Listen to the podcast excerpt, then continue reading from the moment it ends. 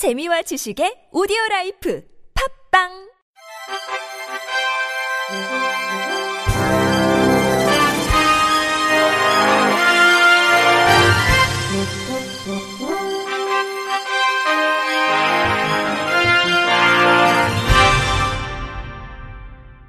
청취자 여러분 안녕하십니까? 1월 31일 수요일 KBRC 뉴스입니다.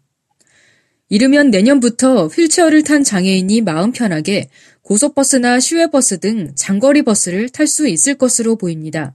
국토교통부와 국회에 따르면 장거리 버스에 휠체어 탑승시설 설치를 의무화하는 내용을 골자로 국민의당 이찬열 의원이 지난 2016년 11월 대표 발의한 교통약자의 이동편의 증진법 개정안이 국회 본회의를 통과했습니다. 개정된 법률은 장거리 노선버스 운송 사업자가 휠체어 탑승 장치를 연차별, 단계별로 설치하도록 했습니다. 구체적인 내용은 시행령을 통해 정해집니다. 현재 운행 중인 노선버스에 휠체어 탑승 장치를 설치하거나 휠체어 탑승 장치를 장착한 신형 버스를 도입하는 경우 국가와 지방자치단체가 재정 지원을 하는 근거도 마련됐습니다.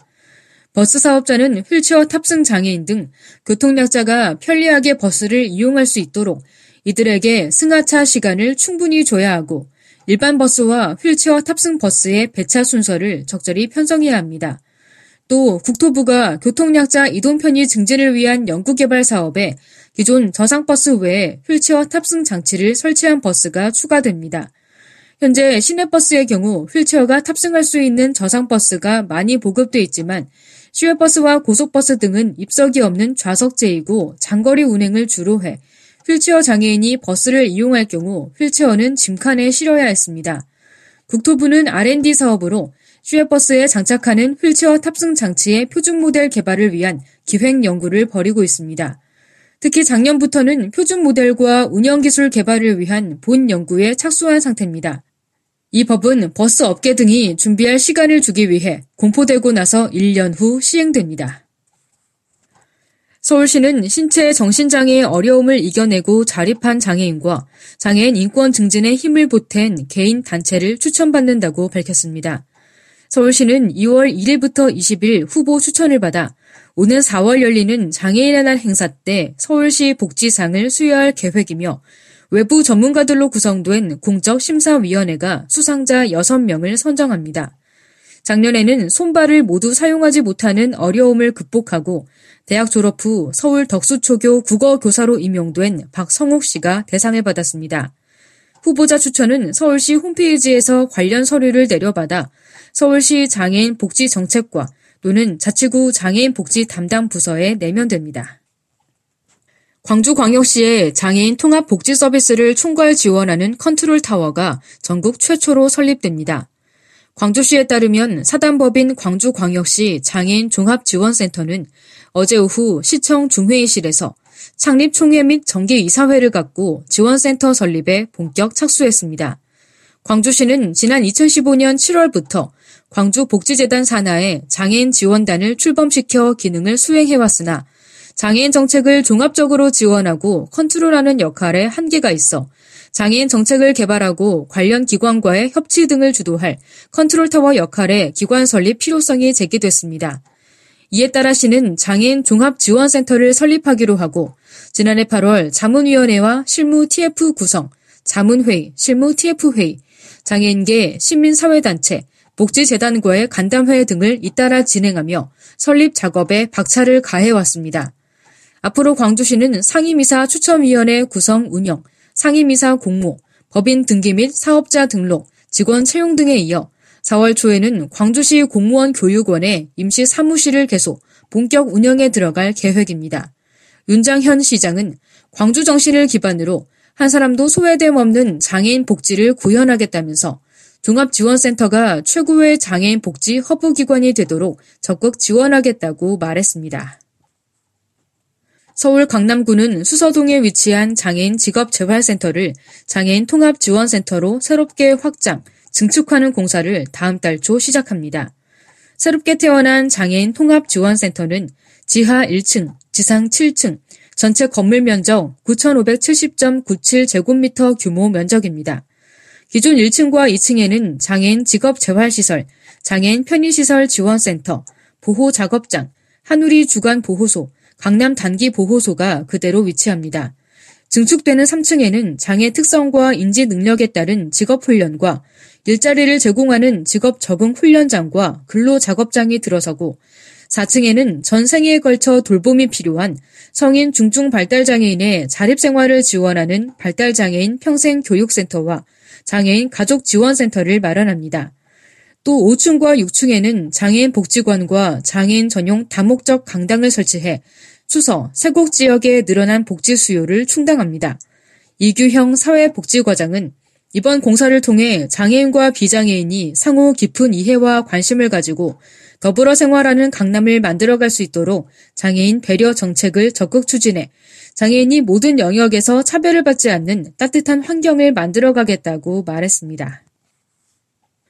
경남 거창군은 어제 장애인과 노인의 커뮤니티 장소로 기대되는 장애인 복합 문화관과 노인 복지회관을 완공하고 개관식을 가졌다고 밝혔습니다. 장애인 복합 문화관은 2층 건물로 장애인 단체 운영시설과 센터 사무실, 시각장애인 주간 보호소, 소회의실, 다목적 강당 등의 시설을 갖추고 있습니다. 또 3층 규모의 노인 복지회관은 노인회 사무실, 강당, 경로식당, 프로그램실, 체력 단련실 등으로 이루어져 장애인과 노인들의 커뮤니티 장소로 명실공히 자리매김할 것으로 보입니다. 특히 구는 최초의 BF 건물로 건립돼 장애인, 노인, 임산부 등을 비롯한 모든 국민이 시설을 이용하는 데 불편함이 없도록 했습니다. 양동인 거창 군수는 종전에 흩어져 있던 열악한 시설을 2년여 끝에 한 곳으로 모아 건립하게 됐다며 앞으로도 맞춤형 복지 서비스 정책을 지속적으로 발굴해 국민이 행복한 거창을 만들어 나가겠다고 밝혔습니다. 장애인과 비장애인이 소통하는 함께 웃는 상담소가 내달 2일 충남 보령에 개소합니다. 함께 웃는 상담소는 장애인들을 위한 인권 상담 및 부모 교육, 성폭력 예방 교육을 기본 교육으로 진행하며 건강하고 행복한 사회를 위한 심리 상담이 이루어집니다. 더불어 재능 기부를 통한 정기적인 나눔 봉사 및 물질 나눔과 연계 활동이 이루어지며 지역 네트워크의 전문 강사 인력풀을 통해 수준 높은 상담이 진행될 예정입니다. 또 상담소에 찾아오는 이용자를 대상으로 성격 유형 검사, 교류 분석 상담이 무료로 진행될 예정이며 천연 아로마 오일 도자기 목걸이를 선착순 20명에게 제공할 예정입니다. 경북 영양경찰서는 발달장애 1급 장애인 41살 A씨 등 9명의 기초생활수급비 등 2억 7천만 원을 횡령한 사회복지시설 운영자 60살 B씨와 사회복지급여 실태 점검을 형식적으로 처리한 공무원 45살 C씨 등 담당 공무원 3명을 검거해 수사를 벌이고 있습니다. 경찰에 따르면 운영자 B씨는 공무원들이 사회복지시설 운영 실태를 허술하게 점검하는 점을 이용해 장애인이 관리 위탁을 맡긴 기초생활수급비 등을 개인의 농지 구입 자금으로 사용하거나 과수원 농사에 필요한 농약 비료를 구입하고 운영자 가족의 생활비 등으로 지출해 횡령한 것으로 드러났습니다. 또 공무원 CC 등 3명은 복지급여 수급권 침해가 있는 경우 직무 고발하도록 규정하고 있음에도 고발을 하지 않거나 형식적으로 관리 실태를 점검하고 급여 관리 실태 점검 보고서를 허위 작성한 혐의를 받고 있습니다. 끝으로 날씨입니다. 현재 전국 기온이 평년 수준으로 회복한 가운데 내일도 오늘과 비슷한 기온 분포를 보이며 전국이 대체로 맑겠습니다. 하지만 이번 주말에 다시 기온이 떨어져 추워질 것으로 예상됩니다. 내일 아침 최저 기온은 영하 17도에서 영하 1도, 낮 최고 기온은 0도에서 영상 8도가 되겠습니다. 바다의 물결은 서해 앞바다에서 0.5m에서 1m, 남해 앞바다와 동해 앞바다는 0.5m에서 1.5m 높이로 일겠습니다. 이상으로 1월 31일 수요일 KBRC 뉴스를 마칩니다. 지금까지 제작의 권순철, 진행의 홍가연이었습니다. 곧이어 장가영의 클래식 산책이 방송됩니다. 고맙습니다. KBRC